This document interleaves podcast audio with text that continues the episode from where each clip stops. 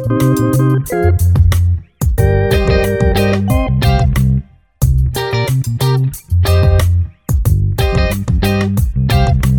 itt az Ügyvéd Podcast. Egy podcast, ahol ügyvédek beszélgetnek ügyvédekkel a hivatásukról.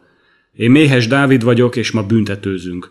Olyan esetekről beszélgetünk, amikor a bíróság a bizonyítékok alapján a vádtól eltérően enyhébben minősítette a vádlott által elkövetett cselekményt.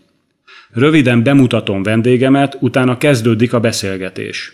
Muskovski Balázs, ügyvéd, 2011-ben végzett a Károlin, majd édesapja mellett volt jelölt. 2016 óta ügyvéd, jellemzően büntetőjoggal, idegenrendészettel foglalkozik. Akkor kezdjünk is bele!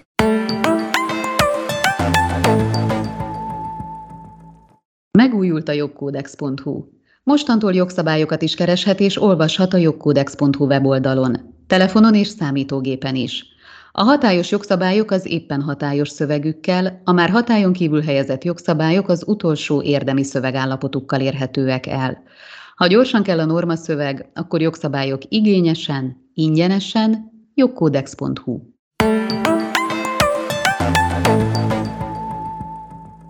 Az Ügyvéd Podcastban precedens értékű ítéleteket gyűjtünk, olyanokat, amelyek a végén vagy az ügyfeleink felmentésével zárult, vagy jelentős minősítésváltozás történt, és ezt azért tesszük, mert a váderedményesség Magyarországon kiemelkedő. Hosszú évek óta 96 97% fölött van, sőt az utóbbi néhány évben már 98,7-98,8% volt, és hát külföldön is jóval alacsonyabb a váderedményesség, és ezért úgy gondoltuk, hogy ez érdekes lehet, ha ilyen ítéleteket gyűjtünk össze.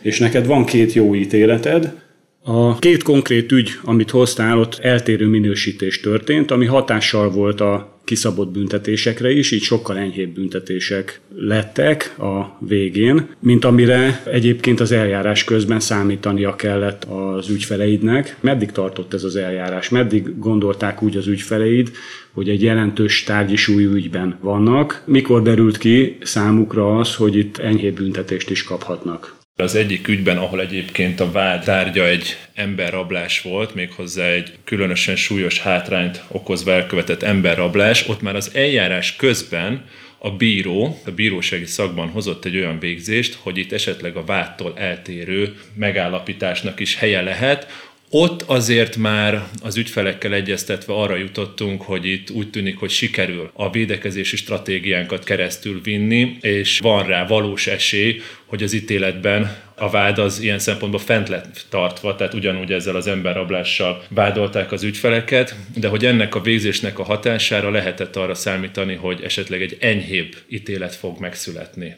Míg a másik esetben érdekes módon így hivatalosan a bíró erről végzést nem hozott, de talán eltérően a bírói gyakorlattól volt egy olyan tárgyalás, amely tárgyaláson egyébként számomra nagyon kedves bírónő egy ponton azt mondta, hogy jó az iránya a védekezésnek, ügyvéd úr. Bemennek az ügyfelek az ügyvédirodában, felveszed a tényvázlatot, és ott már rögtön eldől, hogy mi lesz a védekezés iránya? Amikor bejönnek az irodába, azért nem áll rendelkezésre az összes nyomozati irat. Nyilván ezeknek a teljes körű megismerése szükséges ahhoz, hogy védőként egy irányt tudjunk az eljárásnak adni. Mikor ezt megismerjük, és az összes bizonyíték a rendelkezésünkre áll, akkor én úgy szoktam, hogy felvázolok lehetőségeket, felvázolok irányokat, és az alapján egyébként az ügyféle folyamatosan egyeztetve dolgozzuk ki azt a stratégiát, amelyet szeretnénk megvalósítani az eljárásban. Ez a két ügy, amiről most szó van. Itt rögtön az elejétől te képviseled az ügyfeleket, te véded őket, te látod el a védelmet, vagy időközben került pélképbe? Ez nyilván változó, de ebben a két ügyben az eljárás legelejétől kezdve mi láttuk el a védelmet. Tehát a nyomozati szak első gyanúsítotti kihallgatástól ott vagy. Szerinted az eljárási cselekményeken való részvétele az ügyvédnek az mennyire lényeges, hogy ne védő nélkül történjenek az eljárási cselekmények? Szerint nagyon lényeges, hogy ott legyen, mert azt tapasztalom, hogy már a nyomozati szakban is a nyomozóknak lehetnek olyan trükkjei, hogyha úgy tetszik, amivel egy picit be tudják vinni a terheltet az erdőbe, ezért nagyon fontos, hogy védőként ott legyünk, és ne kerüljenek olyan dolgok bele már a nyomozati szakban se a jegyzőkönyvben, ami a későbbiekben megnehezíti a védekezésünket. Tehát fontos, és én törekszem rá, hogy mindig ott legyek. Ahogy néztem a váderedményességet különböző országokban, Bulgária 97%, Spanyolország 75%, Egyesült Királyság 83%, Oroszország 99%, Kína 98, Németország 80 százalék. Az összesnek az a lényege állítólag, hogy mennyire szabályozott maga a nyomozati szak. Tehát ha ez nagyon le van szabályozva, és tényleg minden legapróbb részletekig meg van határozva, akkor állítólag az a vád eredményességet is befolyásolja. Viszont ebből a szempontból nagyon fontos a bírói szak, hogy a bíróság előtt ugye a közvetlenség elve érvényesül, látja a vádlottakat a bíró, és itt a bíró tud mérlegelni. A te ügyeidben ezt a mérlegelést, ezt miben láttad? Voltak kamerafelvételek, különböző vallomások, hogyan mérlegelt a bíró? Amikor a bírósági szakba eljutunk, és van egy ügyészi vádirat, akkor a bíró, ha úgy tetszik, egy megközelítést lát az eljárásból, az ügyészségnek, a válthatóságnak a megközelítését. Én azt gondolom, hogy már ebben a szakban, tehát a bírósági szaknak az elején kifejezetten szükséges ennek egy ellenpólust adni, és egy olyan másik irányt, egy másik megközelítést is a bíró tudomására hozni, amely kapcsán akár ő el tud gondolkodni már az eljárás elejétől kezdve, hogy itt nem biztos, hogy csak az az irány lehet, amit a válthatóság képvisel. Ez elősegíti, hogyha ezt megismeri a védőnek az ezzel kapcsolatos álláspontját, hogy a mérlegelési kérdésekben hogyan döntsön a későbbiekben. Nyilván utána számbavételre kerül az összes bizonyíték, mint a vallomások, a kamerafelvételek, stb., de hogyha a bíró fejében már van egy olyan irány, hogy hoho, itt nem biztos, hogy minden úgy történt, ahogy egyébként az a vádiratban rögzítve van, akkor ez a mérlegelése során nagyon-nagyon fontos tud lenni. Mi védők eljárhatunk úgy is, végül is semmi nem tiltja, ahogy mondod, hogy esetleg mondjuk a vádirattal szemben mi benyújtsunk egy most idézőjelben mondok egy védiratot, vagy esetleg a vádiratra az első tárgyaláson tegyünk egy észrevételt, és akkor már a bíró nem csak az addig megismert iratok és a vádirat alapján gondolkozik az ügyön, hanem rögtön az elején már látja a védekezésünk irányát is, meg egy kicsit kibillentjük abból a biztos pontból, amiben addig volt, amíg csak a vádiratot ismerte. Pontosan, ugye van egy olyan megközelítés, a védők részéről, hogy hát a védőbeszéd az végül is az alfája és omegája a védekezésnek, de sokszor azt gondolom, hogy érdemes és hasznos már az elején is, kifejezetten az eljárás elején, ahogy te is mondtad, a vádiratra reagálva, egy olyan akár egy védirat benyújtása keretében, akár a tárgyaláson, egy a vádiratra történő észrevételezések keretében, már végül is egy ellenpólust képezni, mert sokszor lehet, hogy egyébként ez már késő, csak és kizárólag a védőbeszédben megfogalmazni ezeket az érveket, mert a bíró fejében már egy olyan kép alakul ki, ami nem biztos, hogy már kibillenti abból, amit a bíró gondol, és mi ebben a két specifikus ügyben, amiről fogunk beszélni, mi ezt alkalmaztuk is hogy a vádirat ismertetését követően észrevételeket tettünk a vádiratra, Egyébként Amerikában ezt kiválóan alkalmazzák, ahol már ugye az első tárgyaláson nem részletekbe menően, csak egy irányvonalat megadva a védő elmondja, hogy kérem szépen, én ebben az irányba szeretnék menni, és ezt szeretném majd bizonyítani az eljárás során. Most, hogy említetted Amerikát, azt hozzá kell tennem, hogy a váderedményesség, ahol egy kicsit alacsonyabb, így egyébként Amerikában is, vagy ugye mondtam az Egyesült Királyságot 83%-kal, ott ez azért is van, mert bírósági szakig, vagyis a bírósági tárgyalásokig általában azok az ügyek jutnak csak el, amelyekben nincs egyesség. Tehát ma már Magyarországon is megyünk abba az irányba, hogy esetleg a bírósági út kihagyásával le lehet zárni akár egy egyesség keretében az ügyeket. Az első ügyetben ott mi volt a tényállás? Talán még mielőtt belemegyünk az ügyekbe konkrétan, azt megengeded még azt az észrevételt, hogy ami miatt fontos ez, hogy ilyen ügyeket vizsgáljunk, hogy büntető védőként szerintem tapasztaljuk azt, hogy az ügyészség sajnos vagy nem sajnos, de igyekszik úgy eljárni, hogy a bizonyítékokat, azokat az adatokat, vagy adatmorzsákat úgy állítja össze, hogy abból a lehető legsúlyosabb minősítést próbálja végül is megállapítani és megállapítatni a bírósággal. Tehát vannak rendelkezésre álló adatok, bizonyítékok, amiket végül is hozzá lehet rendelni valamiféle minősítéshez. És az a tapasztalatunk, hogy az ügyészség következetesen csak és kizárólag a lehető legsúlyosabb minősítéshez próbálja hozzárendelni ezeket az adatokat. És büntető védőként nekünk ez a feladatunk, hogy ezzel szemben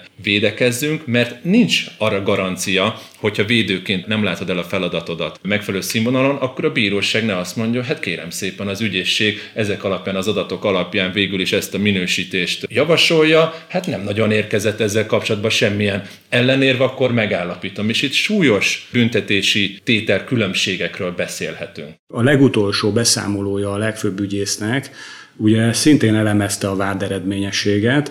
Külön kategória volt, és 87,9% volt 2021-ben a vádlottak tekintetében az ügyészi váddal egyező döntés. Tehát 87,9% az ügyészi váddal egyező bírói döntés, ami egy külön kategóriát képez, tehát így is mérik az ügyészség munkáját. És ez az ügyészre is, meg a bíróra is azt gondolom, hogy valamilyen nyomást helyez. Nem biztos, hogy ez egy jó statisztika. Magas is, meg nem is biztos, hogy így kell mérni az ügyészség munkáját. Főleg úgy, hogy az ügyész azért nem találkozik a terheltekkel, és a sértettekkel az ügyészek általában iratokból dolgoznak. Röviden összefoglalnám, hogy itt miről volt szó. Arról volt szó, hogy voltak fiatalok egy aluljáró és környékén, és az egyik srác nem titkoltan, sőt bizonyítottan prostitúcióval foglalkozott, és hozzá oda ment egy férfi, és hát hogy is mondjam, a szolgáltatását igénybe vette ennek a srácnak, ami meg is történt, tehát félrevonultak egy fás részre,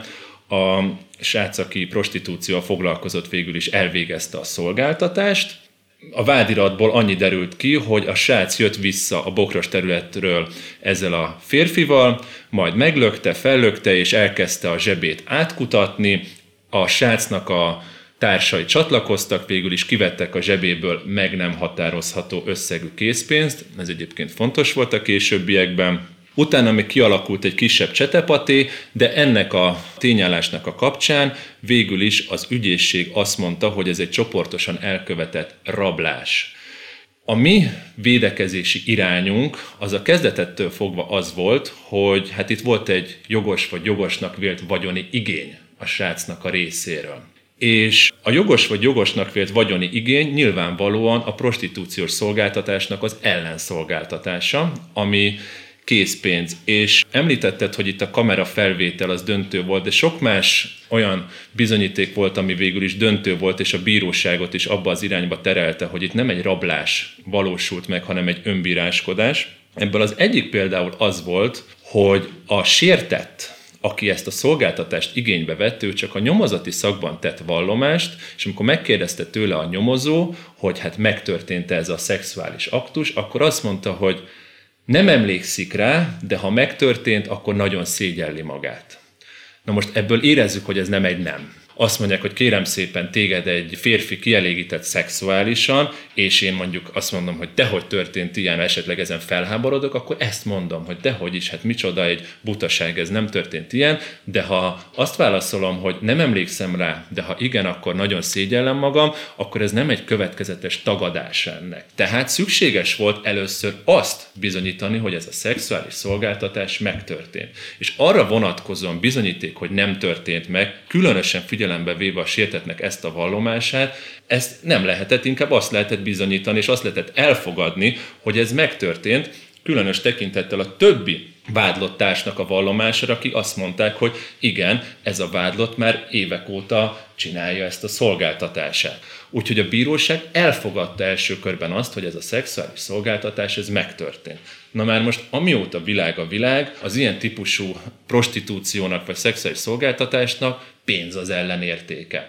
És így felmerült a vádlottban az a vagyoni igény, amiben egyébként megállapodtak. Megállapodtak egy összegben. És a sértett ezt az összeget nem fizette ki, és a vádlott pedig ezt nehezményezte, először szóban, majd pedig tetlegességig fajulva, úgyhogy fellökte, le is pofozta, és akkor utána elvette a pénzét. Igen ám, de ez így már nem egy rablás tényállást valósít meg, a mi álláspontunk és végül a bíróság álláspontja szerint is, hanem egy önbíráskodás bűncselekményét. Azt nem lehetett megállapítani, hogy egyébként a megállapodott összegen felüli összeget is esetleg kivettek volna-e a sértetnek a zsebéből, így ez a jogtalan haszonszerzési célzat végül is nem mutatott túl azon, amiben egyébként megállapodtak. Nagyon fontos körülmény volt, visszatérve a kamera felvételre az, és egyébként az ügyészség ezt ravasz módon, vagy pont azért, amit még itt az elején említettem, hogy ők igyekeznek úgy összeállítani a bizonyítékokat, hogy végül is a lehető legsúlyosabb minősítés kerüljön megállapításra, nem írták bele a vádiratba azt a részt, ami egyébként a kamera felvételen kiválóan látszik, hogy a sértett és a vádlott összeölelkezve a sértett kigombolt ingel jön vissza a bokros területről. Na már most ez egy nyilvánvalóan fontos körülmény volt, hogy ők így jönnek vissza, nem pedig arról volt szó, hogy a sértett csak sétál az utcán, és egyszer csak kap egy pofont, földre kerül is ebb, hanem volt egy ilyen aspektusa, és ezt nem tették bele, és ez egy nagyon fontos körülmény volt, és a bíróság is ezt elfogadta, hogy hát látszik, hogy bemennek a bokros területre, ilyen körülmények között térnek vissza, majd akkor jön a konfliktus, maga a tetlegesség. Úgyhogy végül is a bíróság helyt adott ennek az érvelésnek, hogy itt a vagyonigénynek akartak érvényt szerezni, és ez a büntetés mértékében hát nagyon nem volt mindegy hogy csoportos rablás, vagy esetleg a önbíráskodásnak egy ilyen esete. Azzal egyébként, hogy a könnyű testi sértést megállapították mellé, de hát ez még így is lényegesen kisebb súlya számított. Ebben az ítéletben, ami még érdekes volt, ez nagyon jó a kamera felvétel is, hogy említette, de talán tényleg még fontosabb volt az, hogy a sértett gyakorlatilag nem volt következetes, amikor azt mondta, hogy persze, hogy nem történhetett meg az, amit állítanak. A kamera felvételt pedig úgy mérlegelte a bíró, hogy ahogy láttam az indokolásban, azt, ahogy mozognak, úgymond a testbeszédet, amik történtek, tényleg végig elemezte és leírta, és igazából akkor láttam, hogy egy kamerafelvételnek milyen jelentősége van. Tehát nem csak annyi, hogy van egy kamerafelvétel és az egy bizonyíték, hanem ott igenis a mozgást is lehet elemezni.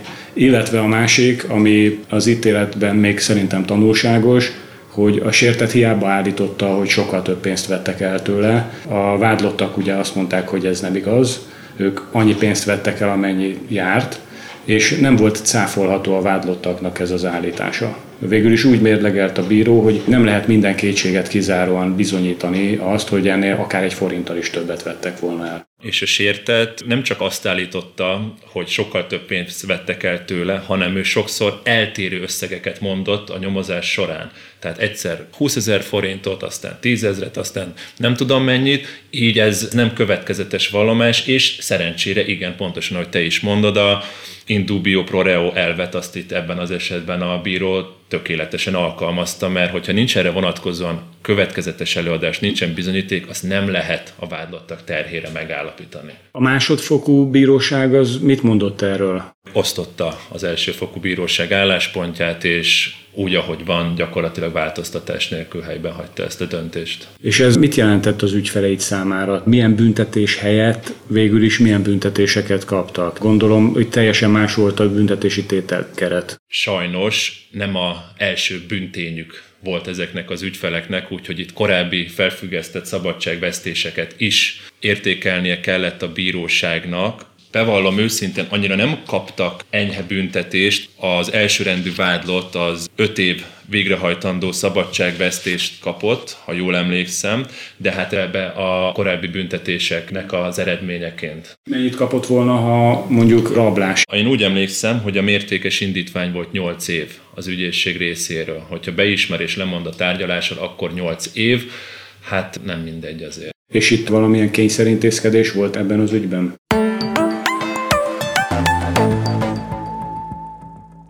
Megújult a jogkódex.hu. Mostantól jogszabályokat is kereshet és olvashat a jogkódex.hu weboldalon, telefonon és számítógépen is.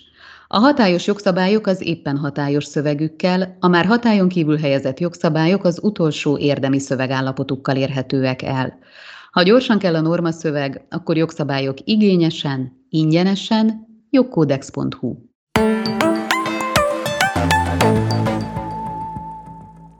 És itt valamilyen kényszerintézkedés volt ebben az ügyben? Azért mosolygok, mert volt, és ebben az ügyben kicsit az a szokásostól eltérően alakult a kényszerintézkedés. Ezt az ügyel összefügg, de nem konkrétan a témához, amiről beszélünk, mert itt úgy alakult, hogy nyilván az elején a legszigorúbb kényszerintézkedést alkalmazták a szerintem az első három vádlottal szemben letartóztatták őket. Majd kiengedték őket bűnügyi felügyelet hatája alá, egy házi őrizet típusú bűnügyi felügyelet hatája alá, minden szép volt és jó, majd hívott a terheltnek az édesanyja engem, hogy annyira nem jönnek ki jól a terheltel, hogy a terhelt is maga kéri, hogy lehetne-e esetleg, hogy ő visszamenne letartóztatásba.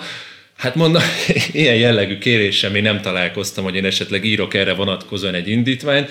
Nem is tettem meg ezt az indítványt, aztán végül is nem volt szerencsémre, vagy nem tudom erre szükség, mert végül is megszegte a előírt magatartási szabályokat a házőrizet alatt, úgyhogy utána visszakerült a letartóztatásba az ügyfél, ahol meg megint meggondolta magát, hogy akkor jönne ki, és végül is azt hiszem egyébként az elsőfokú ítélet meghozatalakor enyhítették a legszigorúbb kényszerintézkedést vele szemben. Gondolom a büntetés is enyhébb volt, mint amire számítani lehetett, és ez akkor meg kellett, hogy mutatkozzon a kényszerintézkedésben is. A másik ügyben ott is más minősítés lett a végeredmény, ott személyi szabadság megsértése lett megállapítva úgy, hogy emberrablásnak indult. Itt mi volt a tényállás? Itt a tényállás az röviden arról szólt, hogy volt egy család, akik alkalmaztak egy úri embert, aki nekik mindenben, a mindennapi életben, vidéki családról beszélünk, segített a ház körül, segített pakolni, építeni, stb.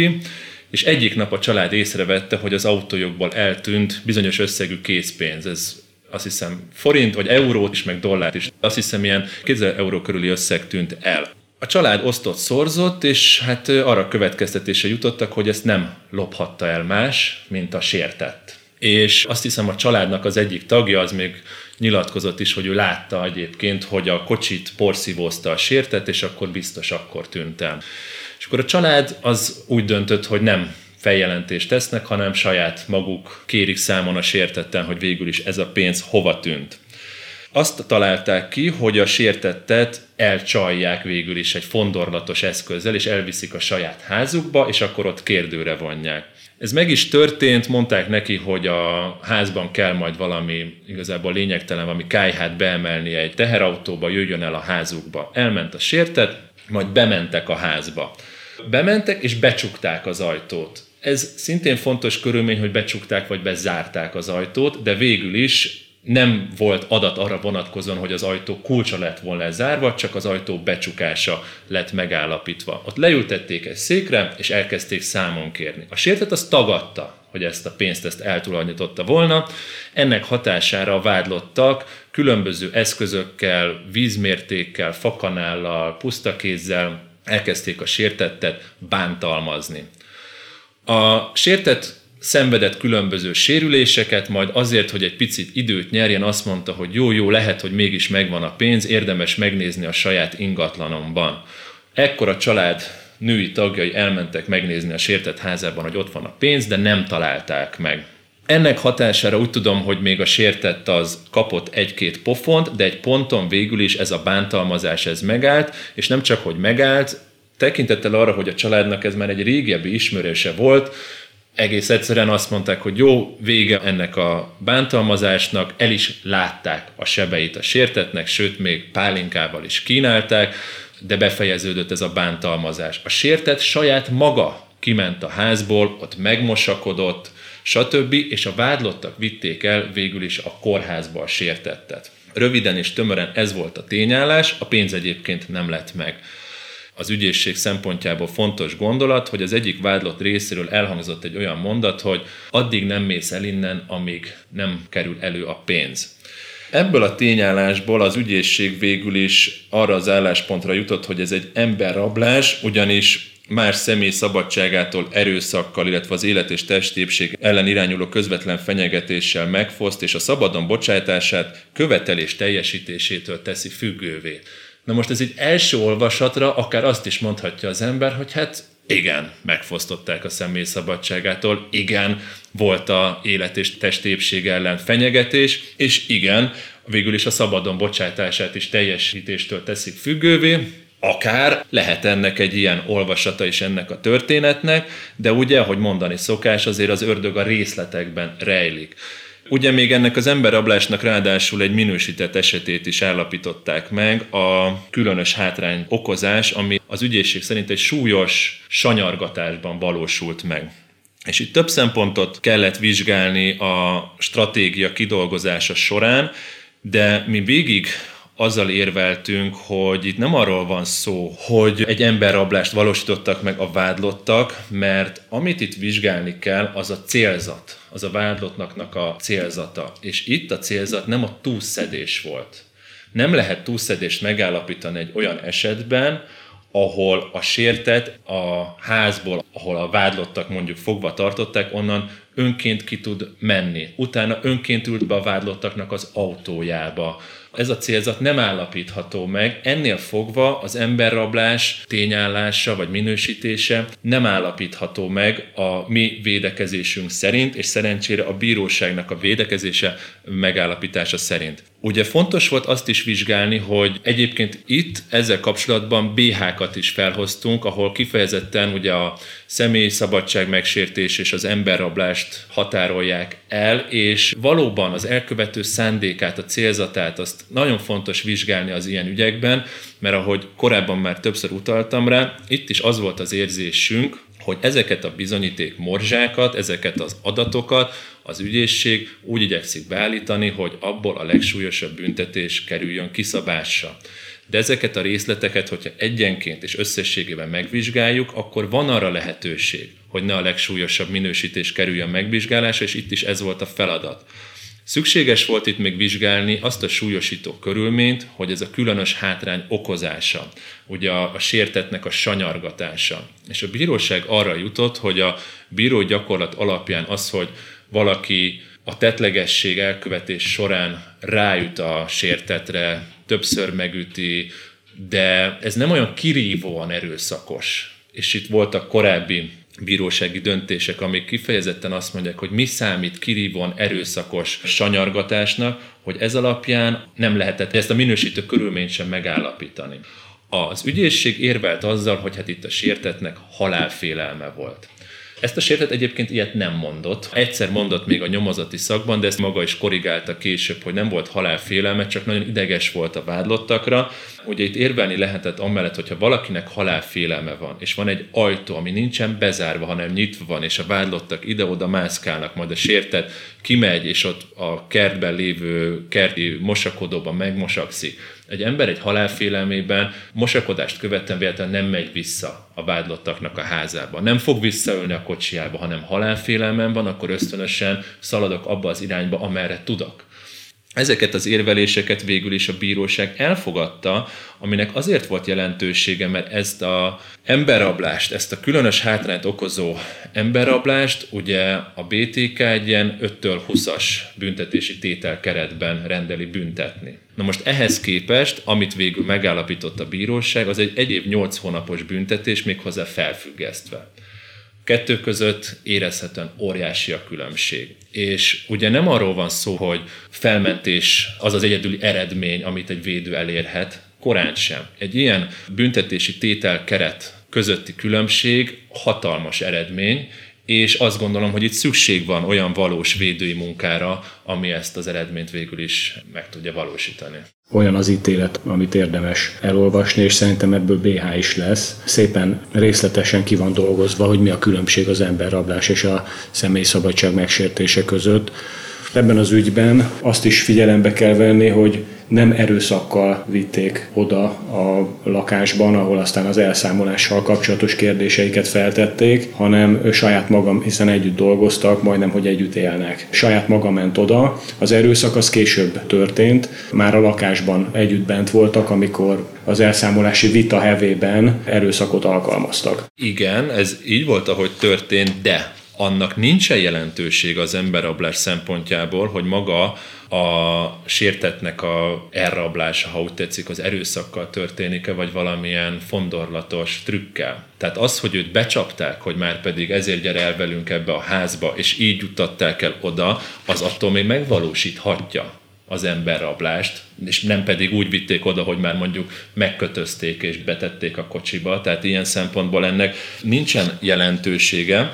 Annak viszont volt, hogy a vádlottak szándéka mire terjed ki. Az bíróság ítélet is rögzíti, hogy a vádlottak szándéka egyértelműen a kezdetektől fogva nem a túlszedés és valamilyen fajta túlszedés eredményeként kikényszeríteni kívánt gazdasági előny megszerzése volt, hanem a vádlottak egyértelműen arra törekedtek, hogy az általuk vélt, a sértett által elkövetett lopási cselekményről meggyőződjenek. A kettő között van különbség, és ezeket kellett vizsgálni egyébként az eljárás során. Lehet, hogy már nem is számoltak azzal, hogy valaha visszakerül hozzájuk ez az összeg, legalább azt akarták megtudni, hogy tényleg a sértett vitte-e el a pénzt, vagy nem. Az elsődleges szándék az tényleg az volt, vagy lehet, hogy kizárólagosan az volt, hogy megtudják, hogy mi történt ezzel az összeggel. Ami még fontos körülmény, hogy a sértett szabadon bocsátása az igazából annak ellenére befejeződött, hogy a vádlottak nem lelték fel a pénzt, és nem kaptak erre vonatkozóan információt, hogy hol van. Ez is fontos, hogy a sértettetők végül is elengedték, sőt a sértett saját önszántából ült be utána a kocsijába, és a vádlottak eredményt olyan tekintetben, amit ettől a bántalmazástól vártak, olyan eredményt ők nem kaptak, de ennek a szabadon bocsátás az, az megtörtént. Én még azon is elgondolkoztam, és én láttam olyan ügyet is, ahol a bíróság végül úgy döntött, hogy az emberrablás összes tényállási eleme megvalósult az ügyben. Azt mondta a bíróság, hogy nem tudnak más bűncselekményt megállapítani, mint az emberrablást, de érezhetően ahhoz képest sokkal enyhébb dolgok történtek, az én ügyemben ott egy tartozás miatt egy autóba betuszkoltak egy adóst, és megkocsikáztatták, de nem is bántották, aztán a végén elengedték. És itt mondta azt a bíróság, hogy megtörtént minden tényállási eleme ugye az emberrablásnak, ebben kell elítélni, de amikor a büntetést kiszabta a bíróság, akkor a személyi szabadság megsértésének a büntetési tétel keretében gondolkodott, függetlenül attól, hogy maga a bűncselekmény emberrablásban lett megállapítva. Ezek az ügyek nem olyanok, hogy fekete vagy fehér. Azt gondolom, hogy vékony a határvonal. Pont ezért vannak ezek az elhatárolási kérdések, mert lehet így is megítélni, lehet úgy is megítélni. Nyilván védőként teljesen egyértelmű, hogy mi a feladat, és talán azt is mondhatom, hogy ügyészként is teljesen egyértelmű, bár engem még egyszer bevallom őszintén zavar az, hogy az ügyészségnek következetesen az az álláspontja, hogy bármi is van, a lehető legsúlyosabb bűncselekményt próbáljuk megállapítani. Szóval vékony a határvona, ezért kell az eljárás kezdeti szakaszától tényleg az érdemi védői munka, mert akkor lehet végül is olyan eredményt elérni, ami elfogadható a terheltek számára. Egyébként még egy érdekes dolog, kicsit más téma egy, egy harmadik ügyel kapcsolatban, de a véleményedre is kíváncsi vagyok, hogy kábítószer átadás kapcsán meggyanúsítják az ügyfelet. Az ügyfél a nyomozati szakban beismeri a kábítószer átadást, születik egy büntető végzés kábítószer átadásáról. Majd ez természetesen megfelebbezi az ügyészség és kábítószer kereskedelem. Ez is nekem fura, mert végül is az ügyészség felügyeli az eljárást már a nyomozati szaktól kezdve. Van egy gyanúsítás, ügyfél, egyébként nem az én ügyem volt, de mindegy, azt mondja, hogy hát ő ezt beismeri, végül is ez megtörtént, oké, okay, szülessen büntető végzése relatíve egy enyhe büntetéssel. Majd az ügyészség megint mi történik? Hát azért ebben bele lehetne egy kicsit túrni ezt a kábítószer kereskedelmet súlyosabb büntetése. Szóval szerintem ez is problémás, problémás eljárás tényleg valamilyen hiba lehet, és az mindig a hatóságon belül. Nem volt egyértelmű az álláspont az adott ügyről.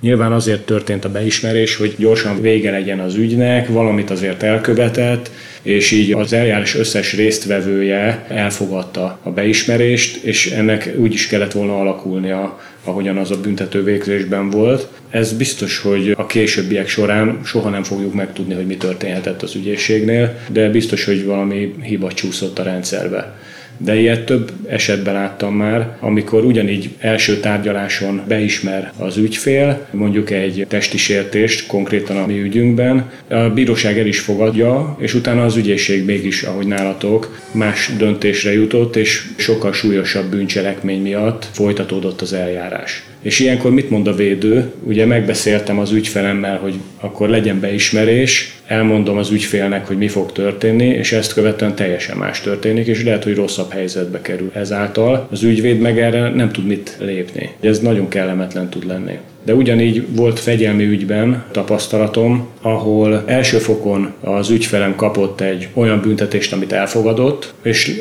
úgy látszott az eljárás során is, hogy ennél súlyosabb nem lesz, kapott egy pénzbüntetést, majd másodfokon ott egy sokkal súlyosabb büntetést kapott, amit már nem fogadott el, és akkor kezdett el bizonyítékokat beszerezni, és akkor kezdett el harcolni az eljárásban a jogaiért, meg akkor kezdte el mondani, hogy nem is így történt az, ami a tényállásban meg van állapítva. Előtte azért nem mondta, mert bőven elég volt neki, mondta, hogy túl van a fegyelmin, ez így jó lesz, de amikor már egy komolyabb büntetést kapott, akkor viszont azt mondta, hogy hát ennek a felese tréfa, akkor viszont összeszedem a bizonyítékaimat, és előadom, hogy nem így történt, ahogyan a fegyelmi tanács megállapította. Erre meg azt mondták, hogy az nagyon gyanús, hogy utólag elkezd bizonyítékokat csatolni. Amit te mondtál büntetőügyet, abban is rosszul vennék ki magát, ha egy beismerés után elkezdtek úgy védekezni, hogy végül is nem is történt semmi. És erre kezdtek el tanúkat hozni és bizonyítékokat gyűjteni. Ezt végül is ti hogy oldottátok ott meg?